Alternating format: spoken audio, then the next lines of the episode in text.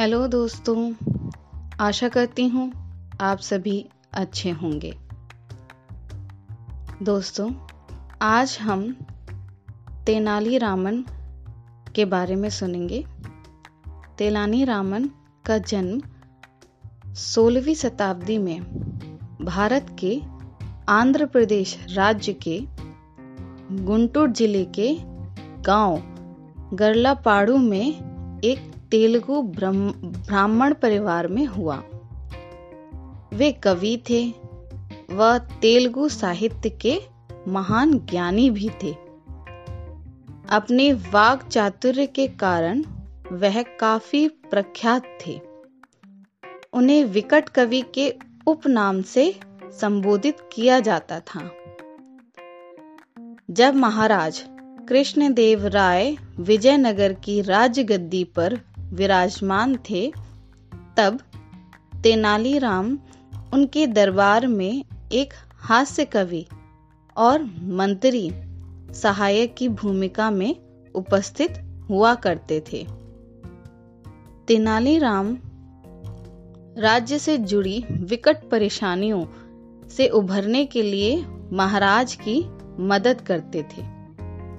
उनकी बुद्धि, चातुर्य और ज्ञान बोध से जुड़ी कई कहानियाँ बहुत लोकप्रिय हैं। मित्रों, ऐसी ही कहानियों में से आज हम एक कहानी सुनेंगे। आज की कहानी का शीर्षक है, हीरो का सच। एक बार राजा कृष्णदेव राय दरबार में बैठे मंत्रियों के साथ विचार विमर्श कर रहे थे कि तभी एक व्यक्ति उनके सामने आकर कहने लगा, महाराज, मेरे साथ न्याय करे। मेरे मालिक ने मुझे धोखा दिया है। इतना सुनते ही महाराज ने उससे पूछा, तुम कौन हो और तुम्हारे साथ क्या हुआ है? अन्नदाता, मेरा नाम नामदेव है। कल मैं अपने मालिक के साथ किसी काम से एक गाँव जा रहा था। गर्मी की वजह से चलते चलते हम थक गए और पास में स्थित एक मंदिर की छाया में बैठ गए। तभी मेरी नज़र एक लाल रंग की थैली पर पड़ी, जो कि मंदिर के एक कोने में पड़ी हुई थी। मालिक की आज्ञा लेकर मैंने वो थैली उठा ली। उसे खोलने पर पता चला कि उसके अंदर बेर के आकार के दो हीरे चमक रहे थे। हीरे मंदिर में पाए गए थे, इसलिए उन पर राज्य का अधिकार था।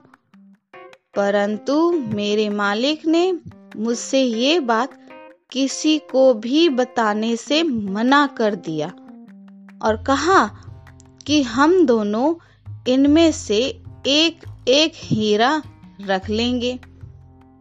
मैं अपने मालिक की गुलामी से परेशान था, इसीलिए मैं अपना काम करना चाहता था, जिसके कारण मेरे मन में लालच आ गया। हवेली आते ही मालिक ने हीरे देने से साफ़ इनकार कर दिया। यही कारण है कि मुझे इंसाफ चाहिए।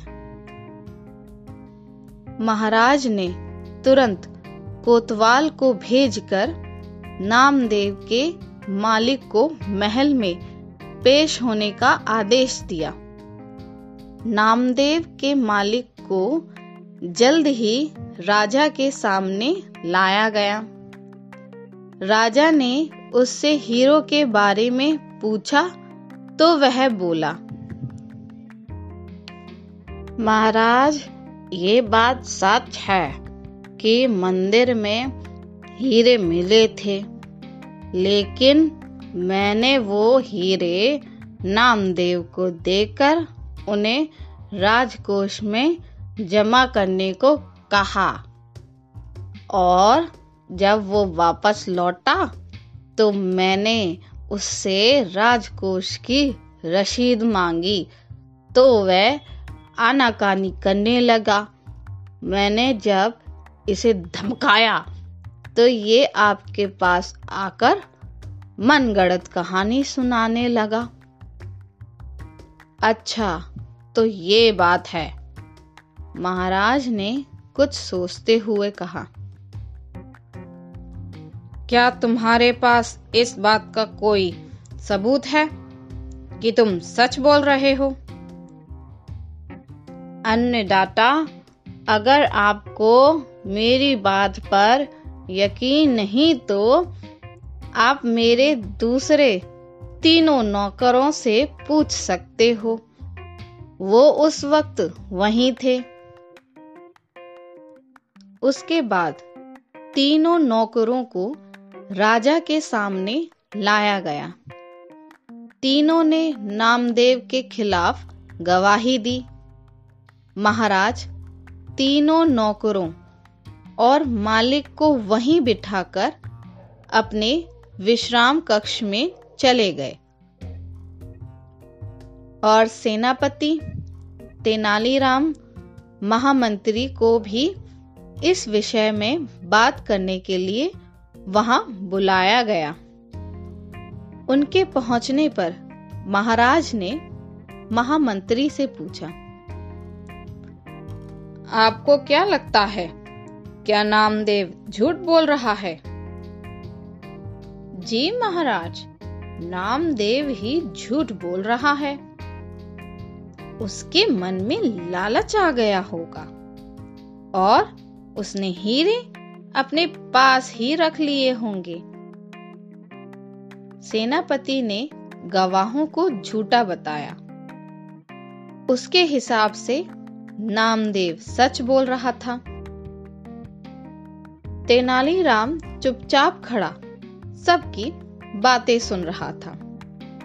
तब महाराज ने उसकी ओर देखते हुए उसकी राय मांगी। तेनालीराम बोला, महाराज, कौन झूठा है, कौन सच्चा? इस बात का अभी पता चल जाएगा। परंतु आप लोगों को कुछ समय के लिए पर्दे के पीछे छुपना होगा। महाराज ने इस बात से सहमत हो गए, क्योंकि वो जल्दी से जल्दी इस मसले को सुलझाना चाहते थे। इसीलिए पर्दे के पीछे जाकर छुप गए। महामंत्री और सेनापति मुँह सिकोड़ते हुए पर्दे के पीछे चले गए। अब विश्राम कक्ष में केवल तेनालीराम ही दिखाई दे रहा था। अब उसने सेवक से कहकर पहले गवाह को बुलाया। गवाह के आने पर तेनालीराम ने पूछा, क्या तुम्हारे मालिक ने तुम्हारे सामने नामदेव को हीरे दिए थे? जी हाँ। फिर तो तुम्हें हीरे के रंग और आकार के बारे में भी पता होगा। तेनालीराम ने एक कागज़ और कलम गवाह के सामने करते हुए उससे कहा, लो, मुझे इस पर हीरे का चित्र बनाकर दिखाओ। इतना सुनते ही उसकी सिट्टी पिट्टी गुल हो गई और बोला, मैंने हीरे नहीं देखे, क्योंकि वो लाल रंग की थैली में थे। अच्छा अब चुपचाप वहाँ जाकर खड़े हो जाओ। अब दूसरे गवाह को बुलाकर उससे भी यही प्रश्न पूछा गया। उसने हीरो के रंग के बारे में बताकर कागज़ पर दो गोल आकृतियाँ बनाकर अपनी बात साबित की। फिर उससे भी पहले गवाह के पास खड़ा कर दिया गया और तीसरे गवाह को बुलाया गया।